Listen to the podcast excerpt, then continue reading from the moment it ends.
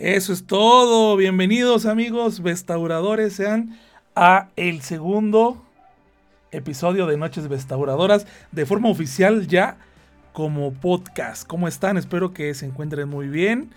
Y como ya es costumbre en transmisiones pasadas, los invito amigos a que se vayan por su bebida favorita, por sus palomitas, por su chesco, porque hoy tenemos invitado en este podcast, en este segundo episodio. Así que sean bienvenidos, un gusto que nos estén acompañando. Eh, y les recuerdo a todos los que nos están escuchando tal vez en alguna plataforma de podcast que estos son grabados totalmente en vivo en el canal de los restauradores. Y para quienes nos están viendo en los restauradores, les recuerdo que esto se postea al día siguiente en las plataformas de podcast pues principales, ¿no? Que son eh, Spotify, Apple Podcast, Google Podcast, entre otras que no tengo ni idea que existían, pero que se publican ahí también. Así que si esta plática la quieres disfrutar un día después, dos días después, en tu trabajo, eh, sin, sin prisa, si no, si no pudiste verlo, tal vez en vivo, no pasa absolutamente nada. Lo puedes reproducir desde tu plataforma de podcast favorita. Espero que todos se encuentren muy bien. Eh, es un gusto continuar con esta que será una bonita tradición. Y como ya lo vieron en el título, hoy tenemos un invitado. No voy a demorar más eh, esta presentación. Creador de contenidos, carpintero y fabricador de herramientas. De hecho, creo que eso es lo que lo ha posicionado en plataformas de redes sociales. Oriundo de Perú, está con nosotros el día de hoy. Mi querido, permítanme. Vamos a ver si lo podemos añadir sin que exista problema. ¿Cómo estás, Alejandro? Hola, Yair. Qué gusto, qué gusto de verdad estar con, contigo en tu, en tu canal, con tu audiencia. Buenas noches a todos. De verdad es un gusto enorme para mí estar con ustedes. Eh, un saludo para todo tu, público, todos tus seguidores. Y bueno, espero que esta, esta práctica sea agradable para todos ustedes. Esperamos que así sea. Muchas gracias Alejandro por aceptar la invitación. Por ahí este el Martincho te comprometió en una transmisión pasada, pero qué gusto que hayas aceptado. Muchísimas gracias, hermano.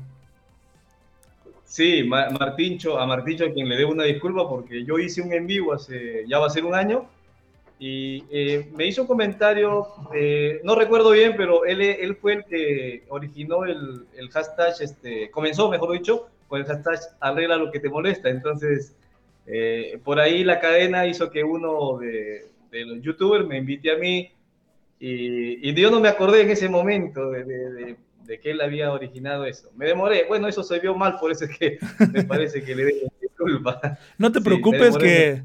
Martincho, la verdad no vale la pena ofrecerle disculpas a ese hombre, así que tú no te preocupes. no, no es cierto. No, es cierto, estoy cotorreando. Eh, hay mucha confianza con Martincho. Oye, Alejandro, pues vámonos de lleno con, con, tu canal. Bueno, vamos a empezar con, por ti. Eres de oficio carpintero, si no me equivoco, ¿verdad? Sí, soy de oficio carpintero. Eh, eh, mi padre carpintero, bueno, mi padre fue el único carpintero, él se originó, él fue carpintero y bueno, nosotros, hablo de nosotros porque tengo dos hermanos más carpinteros eh, y estamos, seguimos ahí. Ojalá que mi hijo también le guste la carpintería, este, sea carpintero, yo de verdad lo deseo, pero eso depende de él. Totalmente. Así es. ¿Y, en, qué eh. parte, en qué parte de Perú te encuentras, Ale? Yo soy de acá de la ciudad de Trujillo, Perú, del norte, bueno, no tan al norte del Perú, una ciudad muy bonita, le llaman, en el Perú la conocen como la capital de la eterna primavera. Es un clima muy hermoso. Eh, bueno, ojalá algún día tú la puedas conocer. Esperamos. ojalá yo la pueda mostrar en mi canal, eh, ¿no? Para el mundo. Así es. Trujillo, Perú. Trujillo, Perú, estaría buenísimo. ¿Ya cuántos años tienes de dedicarte a la carpintería o a qué edad empezaste, Alejandro?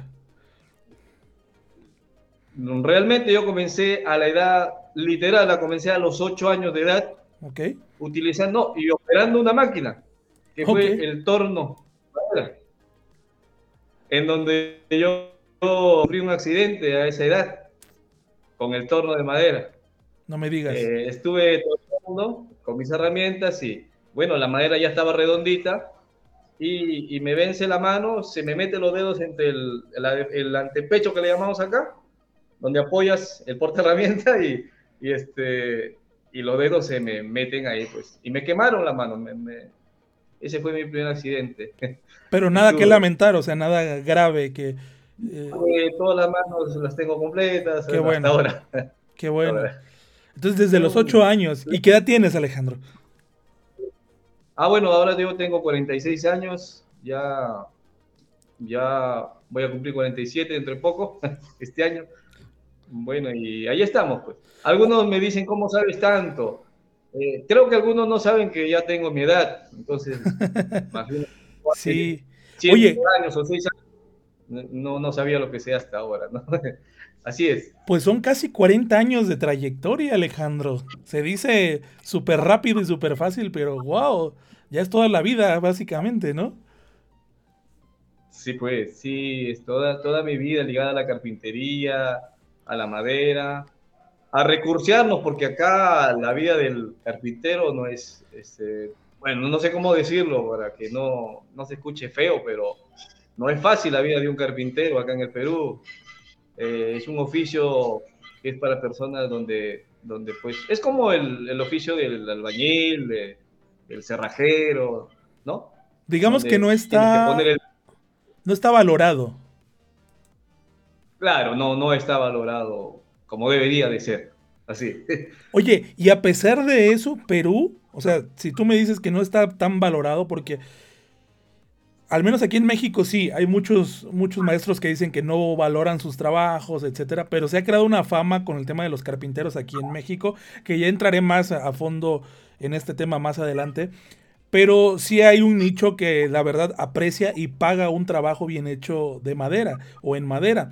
Pero bueno, a pesar de que esto, como tú lo comentas, no sucede en Perú, tienen dos grandes representantes a nivel internacional, que eres tú y Luis Lobón que están rompiéndola durísimo en, redes sociales, en, YouTube principalmente, lo que creo debería de ayudar a posicionar o a que las personas que te siguen en tu país puedan valorar más este oficio, ¿no?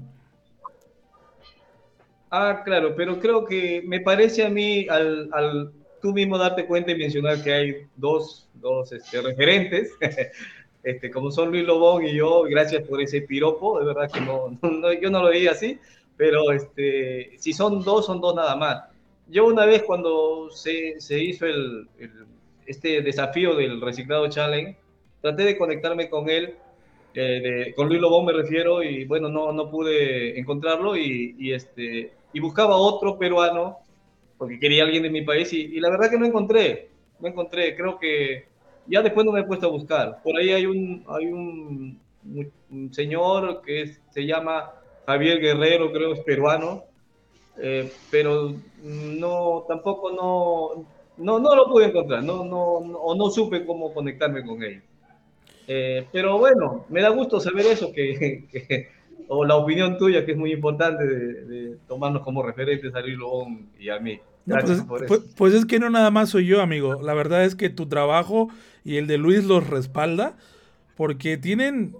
Yo estoy ahorita aquí a tras bambalinas revisando tu canal y tienes videos de 4.5 millones de vistas, de 2.7 millones de vistas, que la verdad hacen que tu, tu, trabajo se posicione como lo que es actualmente. Así que créeme que no, no, no es porque lo diga, porque eres mi invitado, sino porque es la realidad, ¿no? Y eso está chido, está padre que, que, que, tu trabajo, algo que te apasiona, algo que has vivido toda tu vida, lo puedas llevar a cabo y transmitir y crecer en incluso las nuevas plataformas.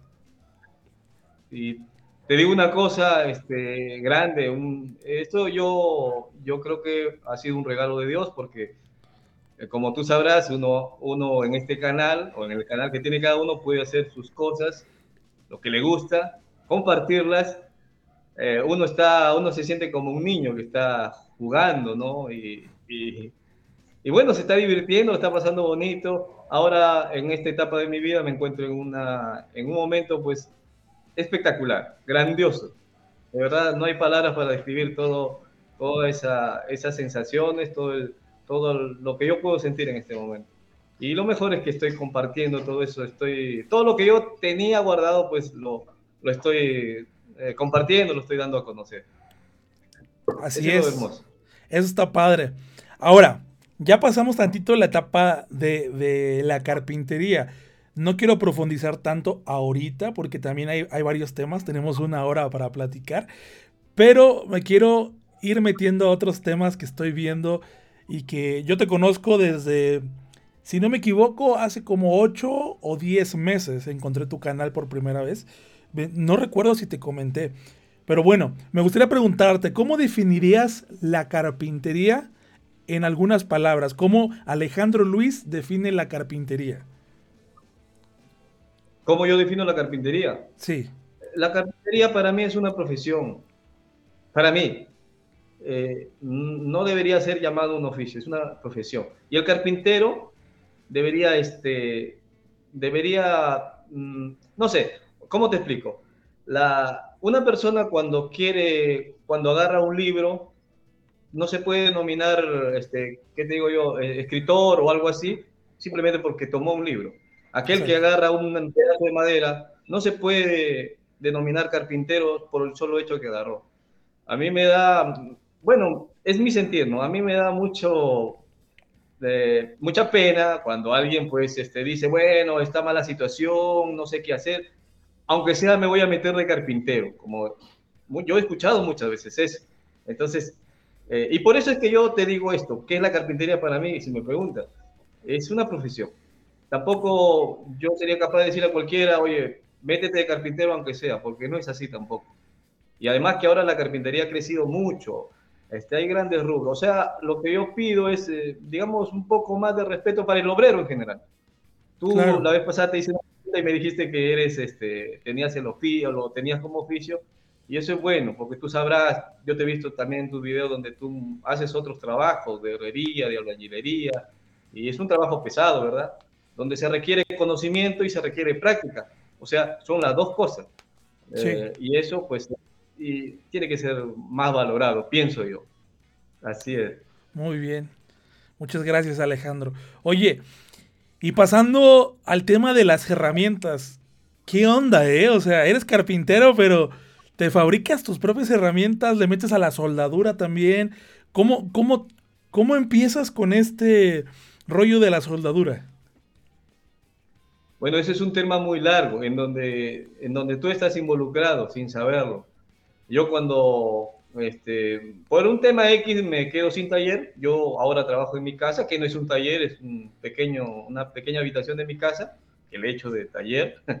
Entonces, este, eh, para comenzar dije, pues eh, yo siempre he sido de hacer, de crear máquinas, de, que, de, crear, de, diseñar, ¿no? ¿no? solamente muebles, sino este, maquinarias por ejemplo, la, la máquina Tupi, que la conocen como trompo, creo, las cuchillas, las fresas que le llaman, yo las he trabajado de forma casera toda la vida en el taller de mi padre. O sea, nunca he tenido una marca, nunca. ¿Tú te las fabricas? toda la vida le he fabricado yo, hasta ahora. Entonces eso ha hecho, y yo, he sido el operador en el taller de mi padre. Yo prácticamente he aprendido eso, e incluso yo hasta a mi padre le enseñé a hacer esas cuchillas. Oye, pero, bueno que tengo a ver, a ver, eh, eh, eso me interesa. ¿Cómo te las fabricas? O sea, ¿qué, tipo de acero ocupas? ¿Cómo aprendiste? Porque eh, eso está buenísimo. Nunca había escuchado a alguien que se fabricara sus propias, sus propias, sus propios accesorios realmente. Es como si alguien dijera, no, yo me hago mis, mis propias brocas. Algo así lo, lo percibí. ¿Cómo te hacías tus propias fresas para router? Bueno, no es para el router en sí, es para el trompo, es que es una máquina que tiene un eje, tiene una, una zanja, un, ¿no? donde pasa una cuchilla, un, cuchilla le llamamos acá, no presa, sino una cuchilla, que es algo casero.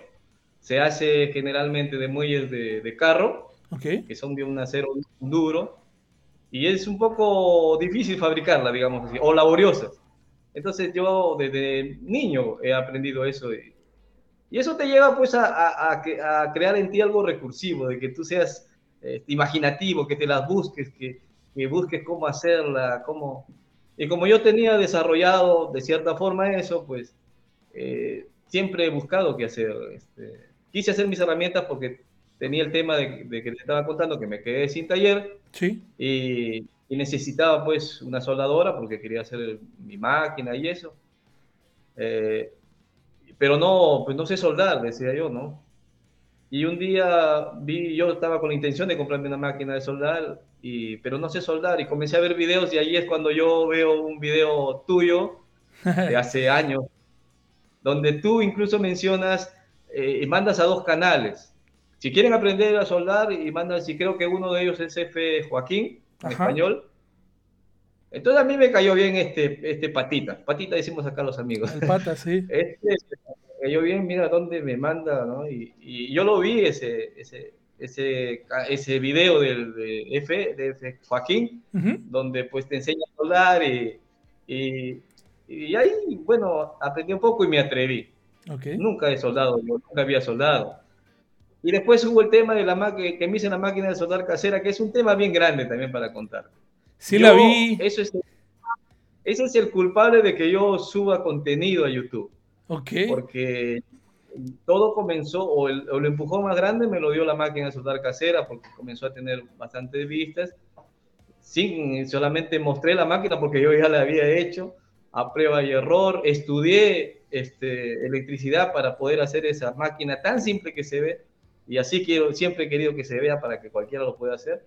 Bueno, y, eso fue el comienzo. Bueno, eh, ahí me metía, y ahí una vez que tenía la máquina casera, me sentí capaz, me sentí Superman, me sentí capaz de hacer cualquier cosa. Eh, miraba la máquina de soldar y, y, no podía creer que yo la había hecho, que soldaba incluso. Y muchos no me creían y hasta ahora no me creen. Yo tengo una máquina de cuatro transformadores de microondas que hasta ahora la tengo, con ese trabajo. Y soy terco porque quiero que vean que si trabaja, me gusta darle la, la, contra, digamos, en eso, que vean como que sí se puede, que con poco se hace mucho. Bueno, ese es en general lo que yo quiero eh, transmitir en mi canal. Es que así, pues, un poco, la verdad, la verdad es increíble. Ahorita voy, para quienes nos estén escuchando a través de, del podcast, voy a ver si puedo aquí compartir eh, la, la, ¿cómo se llama? La, máquina. Mira, no me quiero atrasar, ahorita desafortunadamente moví un poco el, el programa hace unos días.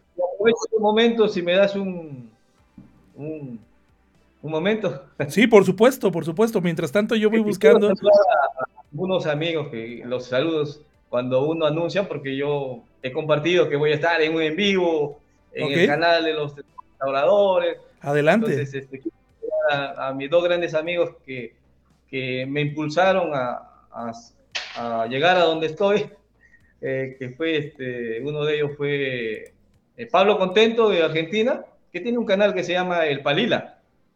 Eh, él, él me veía así cuando yo no era nada, entonces eso, eso te anima mucho.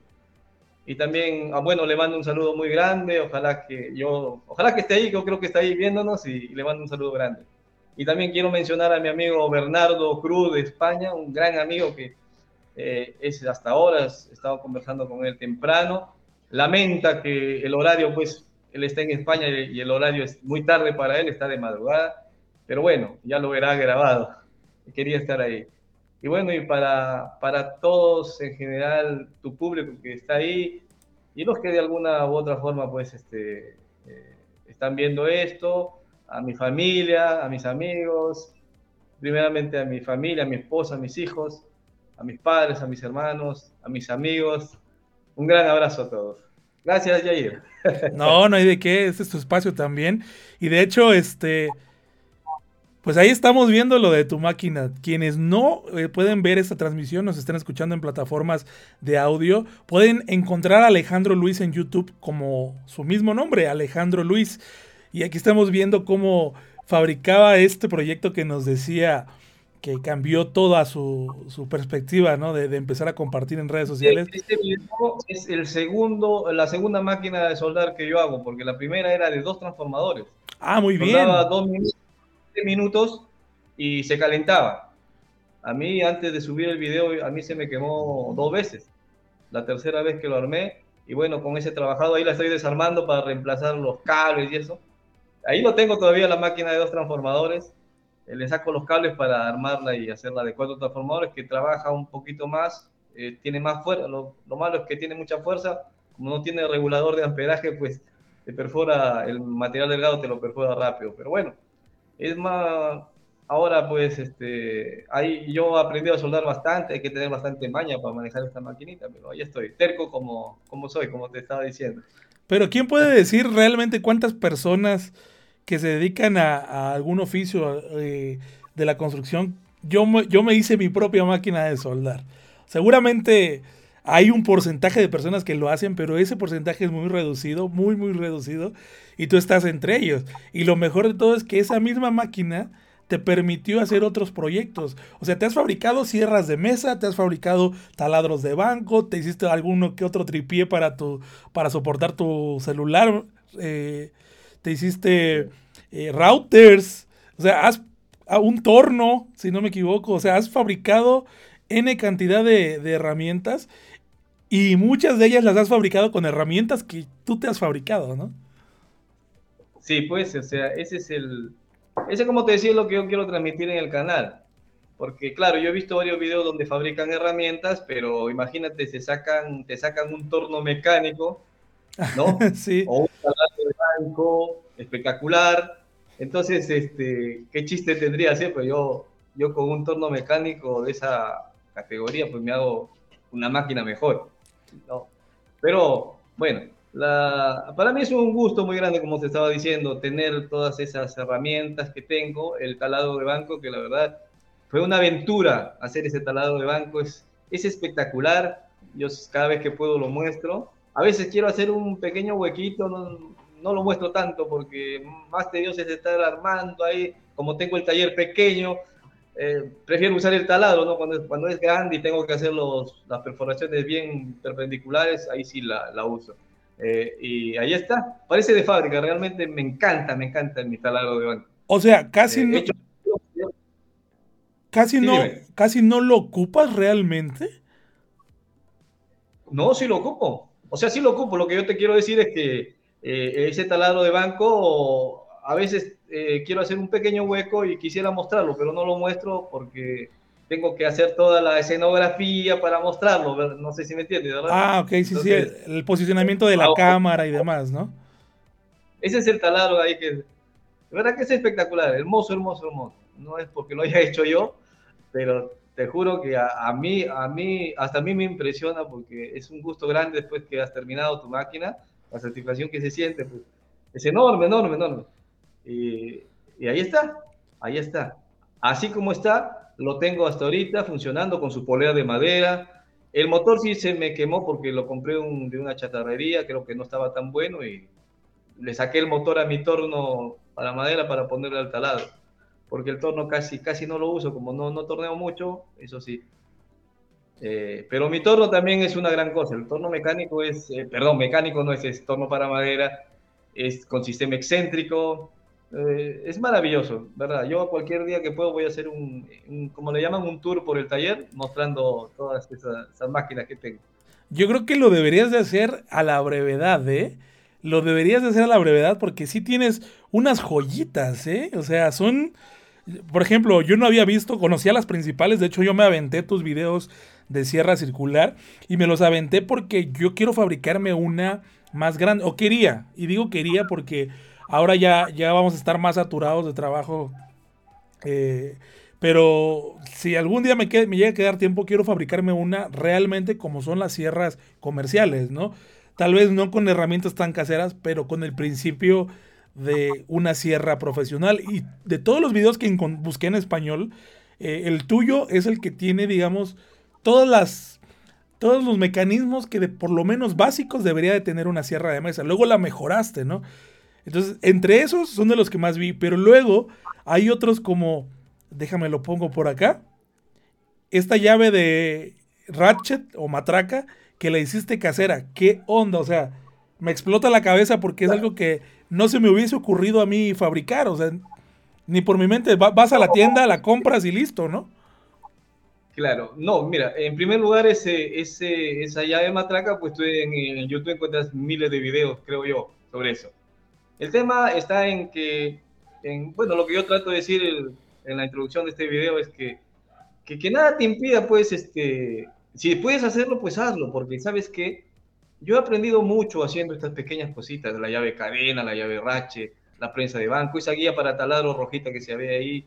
Son cosas pequeñas donde tú aprendes. Cuando tú te vas a una academia, qué sé yo, te hacen hacer una escuadrita, un gramil, y ahí aprendes. Entonces, ¿cómo no hacer estas cosas? Porque ahí conoces del material, del metal que también dilata, eh, que cómo tienes que soldar. Eh, soldar cosas pequeñas es muy, muy difícil, sí. saber. todo eso no solamente es ser la herramienta porque no es lo mismo que tú te vayas a comprar esa llave matraca que debe costar, acá en el Perú cuesta que creo 20 soles, que son 6 eh, dólares o 5 dólares. entonces, no, yo ahí he ganado más de 5 dólares. Ahí he ganado mucho, mucho. Eso es lo que yo quiero transmitir. Yo la uso, ahí la tengo, o sea, no es cosa que yo la hago para el video nada más. Yo todas las herramientas que ves ahí, eh, un router casero que hice con un motor de licuadora. Sí, sí, sí. Eh, que uso, lo tengo ahí, lo, lo uso para hacer mis trabajos. es, tu herramienta del diario. digamos de diario, ¿no? Digamos. Y actualmente, Alejandro, sigues haciendo trabajos para, o sea, por encargos.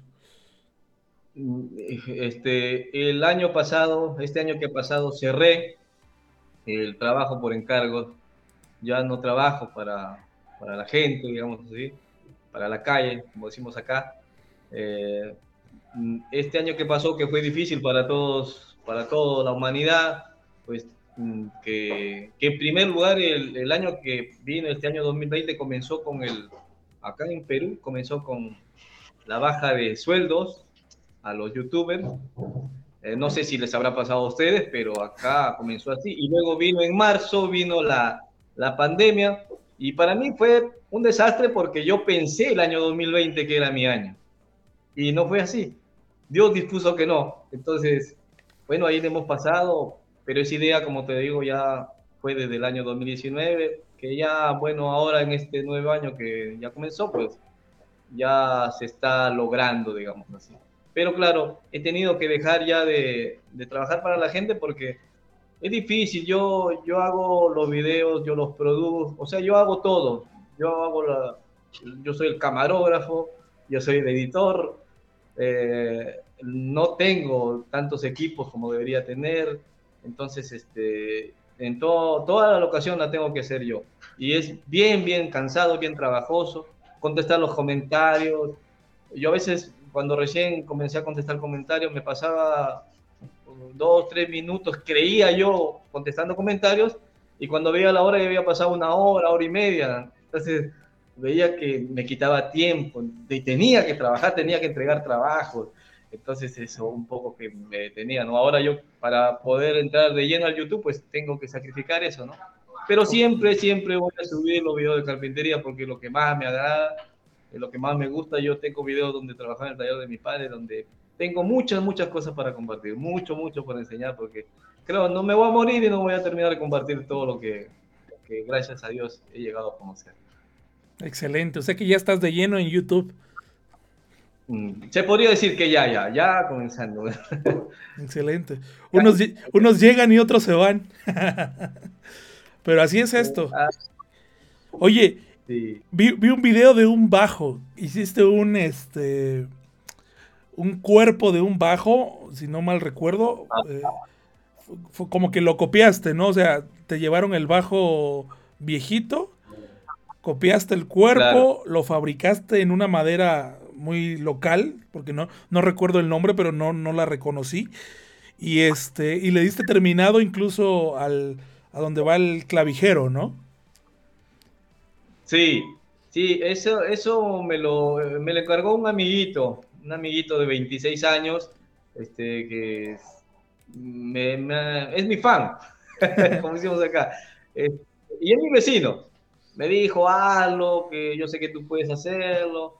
Eh, yo no me atreví a hacerlo porque no, no, no conozco de eso, no, no, soy músico. ¿no? Entonces, este, a insistencia de él, que me... Entonces yo cuando me comenzó a explicar cómo eran estos bajos, me di cuenta pues que eran madera sólida. Tiene sus, sus, sus, propiedades, no es que tampoco se haga así nomás, ¿no?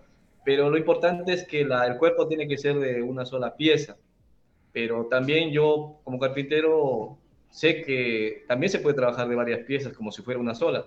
Entonces apliqué ese conocimiento y me atreví a copiar nada más y, centrar bien las clavijas, eso sí, para que el sonido no, no se vaya, porque tiene, tiene eso, en eso hay que ser muy minucioso. Sí, muy precisos. Este, lo, lo, lo, hice, me, me, cayó muy bien. Eh, ahí, ahí está el contento con su, con su guitarra. Ha quedado hermosa. La madera se llama copaiba. Copaiba. Es una madera, sí, copaiba se llama una madera mm, que, bueno, es, no es tan cara, relativamente barata, y que la parte roja, la parte oscura es muy buena, pero la parte blanca se pica rápido, ¿no? Le agarra la polilla. Pero ahí ya escogemos la madera y le damos maña para...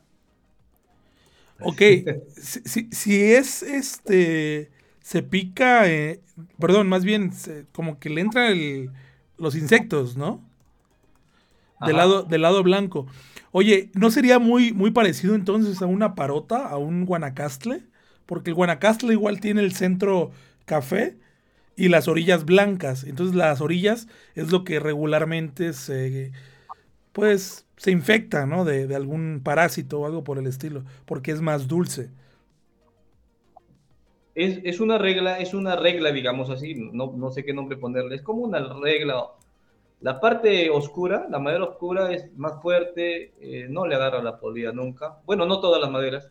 Y la parte blanca, la parte es más blanda, más dulce, es, de menos calidad en ese sentido. O sea, no en todas tampoco, hay variedad de madera.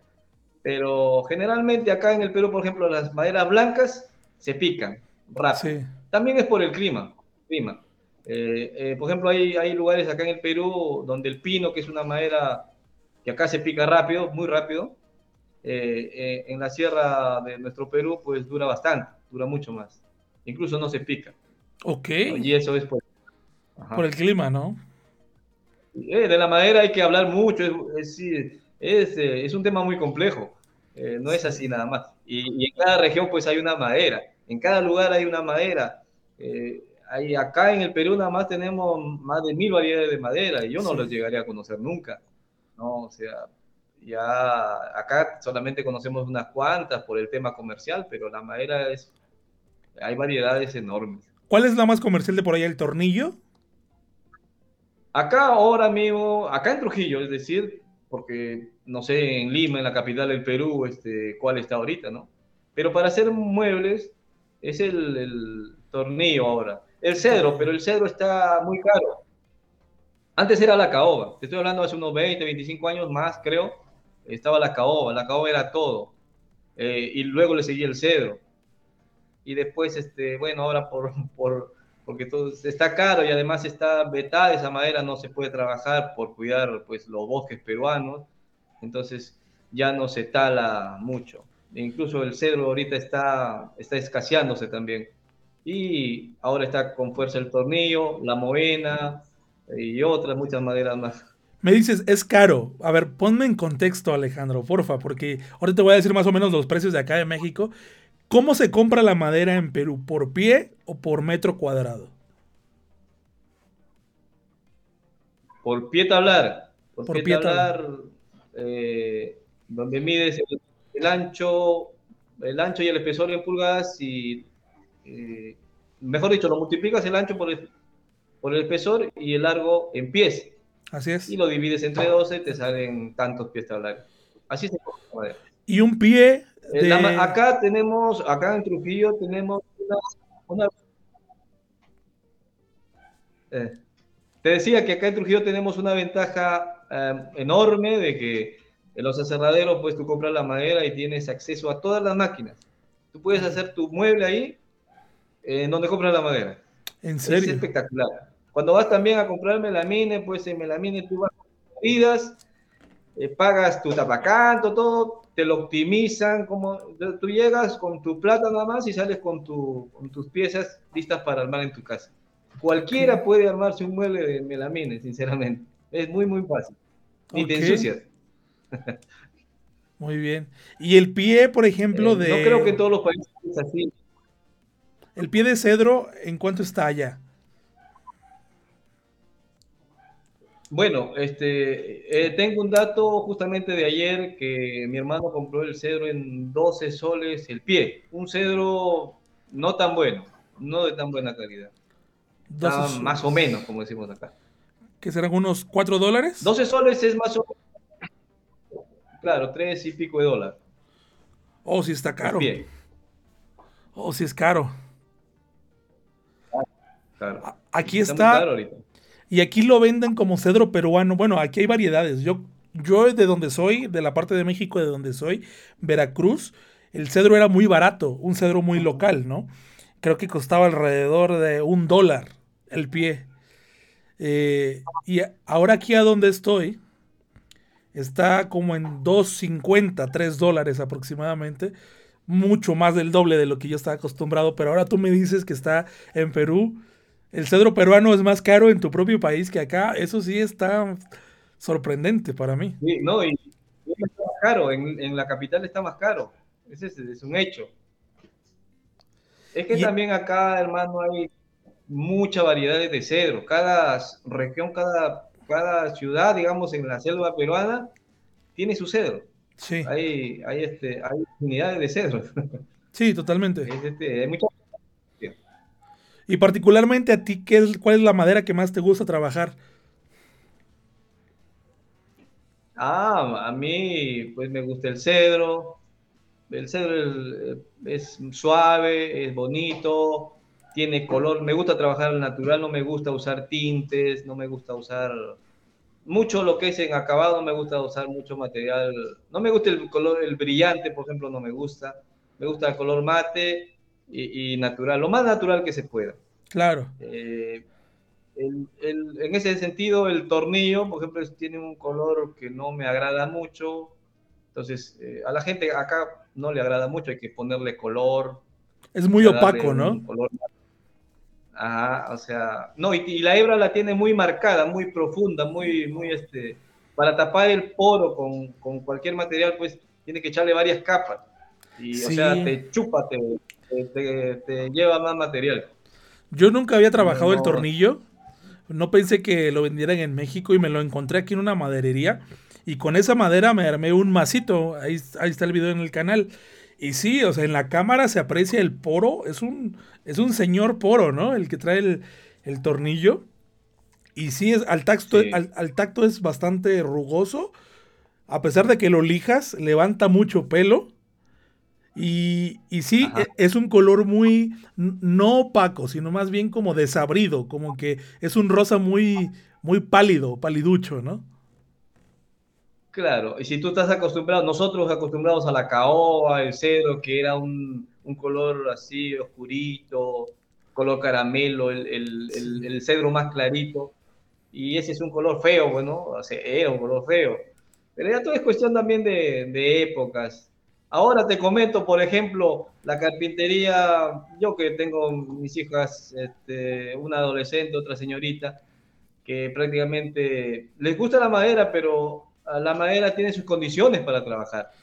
En cambio, ahora en la carpintería moderna, pues tenemos no solamente la madera, sino tenemos la mezcla de el estilo industrial que le llaman, que es mezcla con metal, mezcla con vidrio. Entonces, este, cambia. Ahora que está también la mezcla con el, el, el- epóxico, ¿no? La, La la resina. resina epóxica es una cosa espectacular. Entonces, eh, hay que estar también a la vanguardia, ya ha cambiado todo. Porque, como te decía, para trabajar sola la madera, o sea, exclusivamente madera, pues tiene su forma de trabajar. Siempre hay que trabajar, por ejemplo, con, para los armados con caja y espiga, o, o con tableros empaflonados, o no sé cómo lo llaman ustedes, eh, paflones, tableros, ¿no? Sí, el tablero Eh, donde... acanalados. Acanalado, sí, donde tú haces... Bueno, Yo, yo como los hacía, los llegué a hacer en un tiempo, es, eh, sí, caja y espiga todo el marco, haces la ranura por en medio y el tablero como tal lo pasas por la sierra eh, con cierta inclinación, ¿no? Para que esa pieza del centro quede entre los bastidores. Así es. Ese es el, tablero rebajado que le Ah, rebajado. Y ese es el, tipo de armado que se, que se le hace al tablero, pues no se le, no se le echa ningún pegamento para que el tablero pues tenga, cuando trabaje, pues, porque siempre la madera trabaja. Si tú le metes, por ejemplo, yo cuando uno tableros o armo tablas anchas, bueno, yo nunca uso ni pastillas, ni galletas. Esa... ¿Por qué? Porque no funciona así. No seguramente que muchos van a criticar por eso, pero no funciona así. La madera simplemente necesita pegamento. Una buen, un buen pegamento, se arma tableros y no se forzan a nada, simplemente van metidos en cualquier estructura y hacen esto, y ya está. Algo tan simple eh, que, yo he visto carpinteros acá mismo en mi ciudad donde le, ponen tarugos a las uniones porque tienen miedo de que se vaya a romper y eso, cuando lo que hacen es forzar a, que la madera, a, la madera y por eso que la madera se agrieta, se abre. Eh, bueno, esa es, es, cuestión de, conocimiento, ¿no? Sí, yo creo que depende también, porque como bien dices, los tableros yo tampoco los les pongo galletas ni tarugos. Hice unos banquitos con metal y madera y las bases donde uno se sienta, pues están pegados igual con puro pegamento, porque también entiendes que no va a ser tal esfuerzo, a pesar de que uno no es una plumita, ¿verdad? Pero no va a ser tal esfuerzo de que se, llegue, se llegue, a separar. Pero creo que si hay, hay muebles como algunas sillas o algo así, que el, el trabajo de la espiga sí es importante. Por ejemplo, el, eh, hay, hay, unos muebles que van a 45, donde tú no puedes hacer una, una caja o una espiga con la misma madera y tienes que recurrir a hacer esta unión con cierta fuerza estructural. Vamos a ponerte un ejemplo así, ¿no? O sea que este es la, el asiento y esta es la pata de la silla. Si tú pegas esa unión a 45 grados solo con pegamentos, yo creo que sí se tendería a abrir si no tienes nada en medio, nada que una, ¿no? Claro, Yair, o sea, es que tú ahí estás hablando de estructuras, o sea, la estructura no te permite, tú tienes que trabajar ahí con sí o sí con una espiga, con un tarugo postizo, lo que quieras, pero tiene que haber una unión por dentro. Así es. Es otra cosa. Sí, pero... El tablero en sí es, este, es, el, otro trabajo. ahí sí, yo, acá usamos bastante la espiga, especialmente en las sillas, hermanos, se tiene que usar caja y espiga sí o sí, en toda la estructura para que las sillas de madera pues son una gran cosa acá, tú te sientas y ya comercialmente las cosas han cambiado porque en, los centros comerciales acá venden las sillas entornilladas con sus taquex, acá le llamamos taquex, con sus, con sus ángulos en las esquinas, entornilladas y o sea, es, son armadas sin caja y espiga ya. Sí, obviamente baratas, poco duraderas. Eh, claro, pero también este, son un poco más cómodos en muchos casos. Eh, ya esas son cuestiones comerciales, ya, donde también uno se tiene que adaptar. Yo soy de, yo soy carpintero, he, he trabajado con mi padre tantos años, le he visto hacer este, mucho tipo de, de, muebles, no solamente de muebles, sino lo que es carpintería en general, o sea, estructuras, marcos, donde antes pues se mandaba hacer sí o sí los marcos y las puertas para las casas, eh, portones, portones grandes, hermano, que se colocaban batientes, ¿no? Sí, batientes. sí, sí, Ahora hay el sistema pues levadizo, los seccionales, donde es un poco más, digamos, más fácil, ¿no? Antes sí, la, la verdad sí. A, pura garropa, o sea, la garropa de mano. Sí, la de 7, ¿no? El cepillo 4, el 3, el pulidor, a pura mano, todo era mano, era, era otros tiempos, ¿no? En esa época yo le he gozado porque yo he cepillado, eh, yo he tirado cepillo bastante, eh, he usado el cepillo demasiado, hasta ahora lo uso, me he quedado acostumbrado con eso. Tengo una sola garlopa, número 7. Sí, del 7. Es la mejor que Es que es buenísimo, ¿eh? Es buenísimo. Yo no he tenido la oportunidad de trabajar con una mía, pero cuando empecé a conocer todo el tema de la madera, tenía un primo que me enseñó y él sí tenía su garlopa. Y no, una chulada, enderezaba los cantos rapidísimo. O sea, era qué, qué canteadora ni qué canteadora agarraba él y daba el envión, se paraba, o sea, se posicionaba de tal manera de que el brazo le quedara atrás y nada más en un movimiento llegaba hasta el final de la madera. Y tú veías eso y yo digo, eh, genial, o sea, la maña, ¿no? Mi papá con, con puro cepillo. Un maestro, en ese sentido, él te pulía la madera más encontrosa que puedas encontrar, más dura, lo pulía a puro cepillo, lo dejaba pulido. Eh, tenía buena mano para eso. Y para eso hay que afilar bien Exacto. las cuchillas.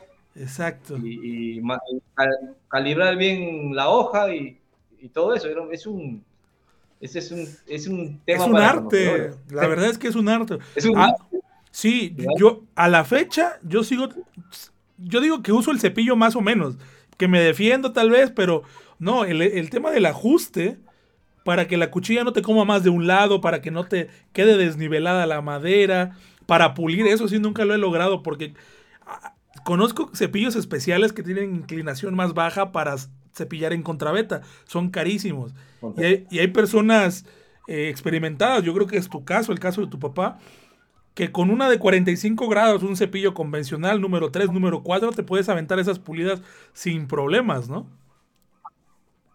Así es se pulía bastante antes, mucho, se, trabajaba todo el día haciendo esto. Buenísimo. Oye, ¿y qué sigue para el canal Alejandro Luis? ¿Qué, tienes en puerta? ¿Qué tienes en mente? Bueno, en puerta ya tengo terminar la máquina que estoy haciendo, esa sierra circular que acá, acá le llamamos rectificadora, porque va a trabajar rectificando madera para pisos para pisos, o sea, parquet. Parquet, sí. Esa máquina lo llevan a obra, es pequeñita, ya lo van a ver seguramente cuando la termine. Eh, eh, va a trabajar en obra, la llevas a obra y rectifica madera para que todas queden eh, del mismo ancho, el mismo el ancho que se requiera y se comience a colocar. Este, todavía se trabaja aquí así. Y, entonces este, esa máquina tiene que ser ruda, fuerte, porque va a trabajar constante, lo van a llevar de un sitio a otro, de un sitio a otro. Por eso es que le estoy poniendo un motor monofásico de dos caballos y, pequeña para que sea relativamente fácil de transportar. Eh, y bueno, después tengo en mente la sierra cinta, la sierra de banda, el banco de carpintero estilo Robo que se está aplazando mucho, que la madera ya, ya está ultra seca, ya tiene como dos años eh, y bueno, después compartir todo, todos los conocimientos que pueda. Me falta compartir mucho. No, no he hecho reposteros de cocina, por ejemplo, que tengo que hacerlos. Este, no he hecho eh, cómodas, cajoneras, no he hecho, y eso es lo que más he hecho yo en, el tiempo que soy carpintero. Este, closets empotrados, eh, ¿no? Lo que le llaman, este, ¿cómo le llaman? Placar, placares, ¿no? Eh, varias formas de trabajar el, trabajo machimbrado. He compartido muchos videos, ya ojalá lo puedan ver este, en mi canal sobre carpintería. Eh, y, pienso compartir mucho más, mucho más. Acá en mi casa tengo para, para hacer muchas cosas y todas las que pueda hacer, pues las compartiré. Y, como te decía hace un rato, no me va a alcanzar la vida para compartir todo lo que, lo que los que yo conozco. Sí. Este, aparte de, las herramientas, hay muchas ideas que tengo. Tengo para hacer este, muchas cosas con mis motores viejos, motores de lavadora, motores de licuadora. Tengo en mente hacer una sierra de mano espectacular, o sea, una sierra circular, pero casera. Ok. ¿no? Y no, no cualquier cosa, sino una que funcione de verdad, ¿no? no que, la gente se quede pues, pensando eso no vale, que lo vas a usar y se te va a desarmar no me gusta que, piensen eso, por eso es que cuando hago una cosa me gusta hacer, pues, y la demuestro, cada vez que puedo muestro las herramientas que he hecho, eh, que sí de verdad funcionan, pues, ¿no? Sí, sí, sí, sí. Con los pocos que tengo de electricidad, porque hay que tener conocimientos en muchas cosas, en muchas áreas, no solamente es este, las ideas, sino que hay que tener conocimiento. Sí, es ingeniería pura, o sea, es ingeniería aplicada, básicamente, a la, a la hora de hacer este, una herramienta. Y, al principio yo, yo recuerdo que yo, bueno, En el canal igual me fabriqué algunas herramientas muy básicas, o sea, una prensa, eh, herramientas no que no tenían nada que ver con, con, electricidad, ni motores, ni nada. Yo estoy pelado con el tema de los motores. Tengo aquí como cinco motores. Pásame tu dirección que te las voy a mandar. Yo creo que tú los vas a aprovechar al máximo. Sin embargo, o sea, de verdad requiere paciencia, requiere mucho ingenio, la prueba y el error, porque es fácil cuando tienes una herramienta al lado que dices tú, ah, le voy a sacar copia, ¿no? Voy a ver cómo funciona acá y lo, hago de este lado. Pero cuando tienes que hacerlo con base en fotos, en videos, eh, estudiando, como dices, ¿no? Cómo son las conexiones eléctricas de un motor, cuando lleva estos, ¿cómo, cómo le llaman? Este, los arrancadores, eh, las bobinas, no sé ni cómo se llaman, ¿no? Pero es un, es un puente. Claro, es una pilita que tiene. Yo, hasta yo se me, no, yo de electricidad también nada. yo, capacitores. hacer una, como la última que he hecho, yo he hecho un soldador de punto hace poquito, y esa conexión muy simple, es, para muchos es difícil este, hacerlo. Hasta ahora me preguntan en los comentarios que no se ve bien las conexiones. Es una conexión demasiado simple, digo yo, pero la gente no lo ve así, porque muchos no saben. Bueno, el que sabe, pues lo, entiende fácilmente, pero yo he tratado de hacerlo lo más, lo más simple posible para que, ¿no? Entonces, este, pero eso sí, yo te digo con sinceridad, yo de electricidad estoy aprendiendo ahí esas pequeñas cosas. Yo no sabía nada, nada, ni, con la justa sabía enchufar una máquina, punto. eh, aprendiendo, como, haciendo los, los, experimentos acá, sobre todo de electricidad. Y así se va aprendiendo, pues así porque ese es mi hobby, los fierros son mi hobby. Yo en los fierros estoy aprendiendo acá, acá en el canal. Eh, por eso es que me siento muy, muy complacido, muy contento, porque estoy aprendiendo y compartiendo, aprendiendo y compartiendo, y eso es, eso es este, muy, muy, muy relajante, muy hermoso. Y vas creciendo muy rápido, Alejandro. Estoy viendo por acá tus números, 462 mil suscriptores ya en YouTube. Tu video más visto, 4.2 millones. Tienes un video súper viral que lo subiste la semana pasada o poco más y ya tiene más de un millón de vistas, que es el de la Sierra de Banco. Eh, eh, o sea, los números son fríos, los números demuestran el, el, trabajo que estás haciendo. Así que a mí no me queda más que felicitarte por lo que estás haciendo. Creo que son el tipo de contenidos que siempre hacen falta, que siempre se echan de menos en plataformas de este tipo. Así que pues gracias Alejandro por, por tomar la decisión de, de, seguir este camino, de poder compartir con toda la audiencia eh, a nivel internacional el cómo sí se puede resolver un problema aunque no tengas las herramientas. Y tal vez hay personas que difieran, hay personas que no estén de acuerdo y no quiere decir que esté mal, eso te lo digo desde ya. Yo actualmente para mí, para mi forma de trabajo, es prefiero invertir en algo que ya está hecho, que me permita avanzar más rápido, pero hay muchas personas que no tienen tal vez esa, esa forma de pensar porque no tengan los recursos, no tengan la capacidad para, para, para comprarlo, etcétera, y si tengan las cosas para hacerlo. Entonces se van por ese medio y qué bueno que estás tú ahí para compartirles lo que estás haciendo, Alejandro. Sí, pues no, yo, como te decía yo, lo que quiero transmitir es eso. No solamente de conocimiento, sino también que la gente tenga ganas de, de aprender, que, de que sí se puede, con lo poco se puede. Eh, eso es lo que yo siempre, siempre he querido transmitir. Desde que, como te contaba, hice la máquina de soldar y yo lo, lo veía la máquina y decía, yo la he hecho. Dio una satisfacción grande. Yo para hacer esa máquina de soldar me comí varios videos donde no te dan la información completa, la emoción te hace que tú comiences a fabricarla. Tuve que estudiar, vi varios videos, estudié, vi incluso a, un canal argentino, Angelito, se llama un señor mayor, donde incluso él tiene un video donde en un motor, en un transformador de microondas, hace un experimento y casi se accidenta. Sí. Entonces eso, es para, es para que tú mejor te retires de esto. Pero bueno, en mi caso no fue así, a mí me dio más fuerza. Y lo, y lo peor era que este señor que sabe, tanto de electricidad, ¿por qué? A mí me parecía raro, ¿por qué no se ha hecho una máquina de soldar? ¿No?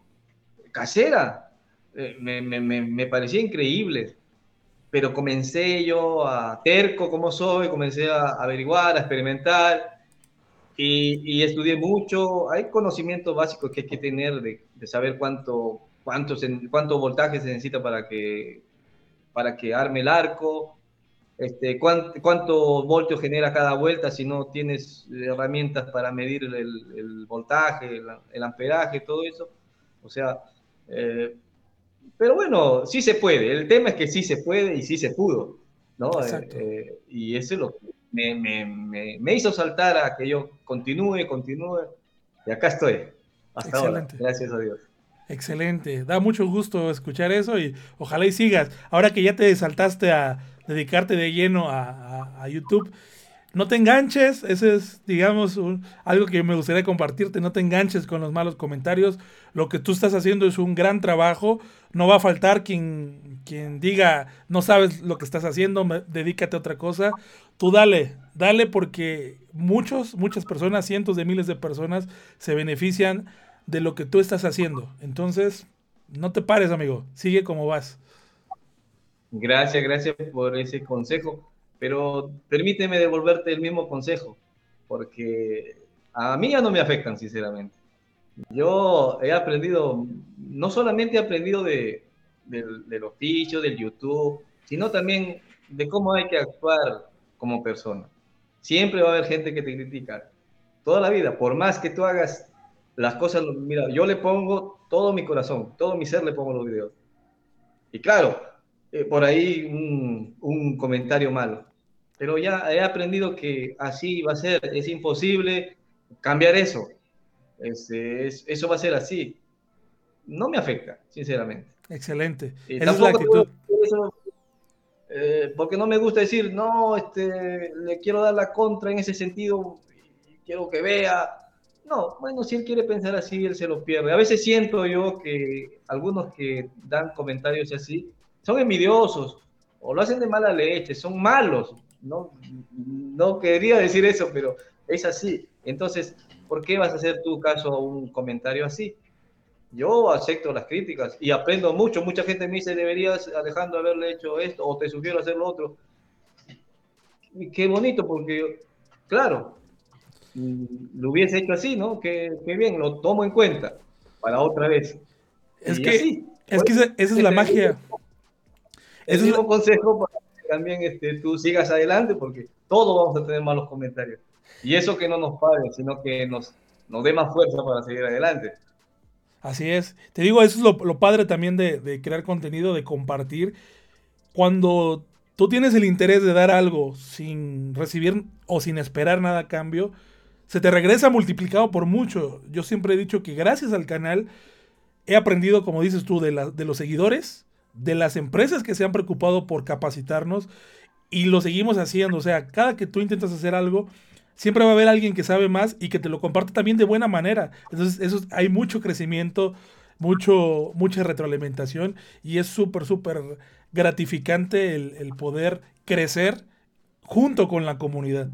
Eso es algo invaluable. Sí, así es. Eso es lo que vale más, ¿no? Yo como cristiano que soy, creyente de Dios, te digo que mejor es dar que recibir, porque Dios ama al dador alegre. Entonces, este, es lo mejor que uno puede hacer, dar sin recibir nada a cambio. Así es.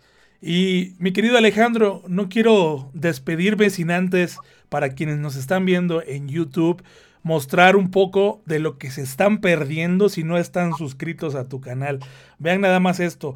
Cocina leña Rocket, soporte para moladora, router casero con motor reciclado de licuadora. Eh, este que es un, soporte para lijas, ¿no? Una sierra de mesa. Te hiciste unas escuadras magnéticas, soportes para taladro como router, prensas de banco, en fin, N cantidad de proyectos que te has fabricado y que para muchos les puede ser bastante funcional. Una roladora, eh, una pulidora para de, discos de madera para pulir precisamente la madera. O sea, tienes, hay de dónde escoger y para disfrutar. Así que si no sigues a Alejandro Luis, síguelo en YouTube, el canal del mismo nombre, Alejandro Luis. Ahí lo están viendo para que se den su vueltecita, le den pulgar arriba a los videos que les gusten y pues activen la campanita. Miren, yo no la tengo activada. Aquí la voy a, voy a poner el ejemplo de una vez. Ahí está. Alejandro, muchísimas gracias por regalarme lo más valioso que tienes, que es tu tiempo, canijo. Muchas, muchas gracias por, por esta plática, gracias por tomarte el tiempo de, de, compartirla con nosotros y por haber aceptado esta invitación. Creo que muchos que estuvimos aquí nos, nos emocionamos cuando vemos que alguien está haciendo esto, ¿no? De construir herramientas, de, de retarnos a, a que nosotros también podemos hacerlo. Muchas, muchas gracias, Ale. Sí, bueno, gracias, gracias a ti realmente. Es la primera vez que estoy en vivo, estoy con otro, compartiendo este, con otro youtuber. Eh, la verdad, esto va a ser inolvidable y estoy muy, muy contento por eso. Les mando un saludo muy grande a todos tus suscriptores. Eh, les invito a que también se den una vuelta por mi canal. Eh, y, y bueno, que no sea la última vez que, que estoy acá junto a ti como amigo. La siguiente tiene que ser en Perú. La siguiente tiene que ser en Perú o que tú vengas a México, la, la, cosa que suceda. Pero sí, créeme que si hay algo que tengo pendiente es eso. Uno, uno, de mis propósitos es poder conocer a otras personas que están creando contenido fuera de México. Así que créeme que Perú está en la lista. Así que nos esperemos, primeramente Dios, este, estarnos viendo acá, próximamente acá, por ahí un lugar muy accesible, muy fácil de llegar. Es una de las ciudades más conocidas de acá de, del Perú. Eh, hay de todo, es barato, más barato que en Lima por lo menos. y, y, bueno, aquí estamos dispuestos, cuando gustes. Muchas gracias Alejandro. Eh, quiero mandar un saludo antes de terminar a mi por amigo supuesto. Omar García Pisco, que acá a mí y acá nomás cerca de Chimbote un muchacho que siempre me escribe, está al tanto de los videos, de las historias y todo eso. Un saludo grande, Omar. Dios te bendiga. Gracias, Jair, gracias. No, no, no, es un gusto y pues, de verdad, como dices tú, espero que no sea la última vez. Eh, si no hay nada más que añadir, ¿algo más que te gustaría añadir antes de, de irnos, Alejandro? Bueno, nuevamente agradecerte, agradecer a tu público que está ahí, eh, te deseo también lo mejor. Este, yo, como te estaba contando al principio, eh, fui uno de los primeros canales que yo tuve el gusto de ver. Gracias. Entre otros. Eh, y, y, y, nunca voy a olvidar eso, pues, ¿no? como como un, un, un, que tú veas un, un video, solo un video o un extracto de un video, te puede, te puede llevar a aventarte a hacer cosas. Eh, si yo logro eso que tú has logrado conmigo en, en cualquiera, cualquier persona que, que, pueda ver un video mío, pues estaré satisfecho toda, toda mi vida. Así es. Gracias, gracias. Espero que la pasen bien. Este, les doy ánimo a todos y que Dios, Dios me lo bendiga grandemente. Conmigo será hasta otra oportunidad, si Dios así me lo permite. Muchas gracias, Alejandro. Bendiciones. Hasta luego. Gracias, hermano. Chao.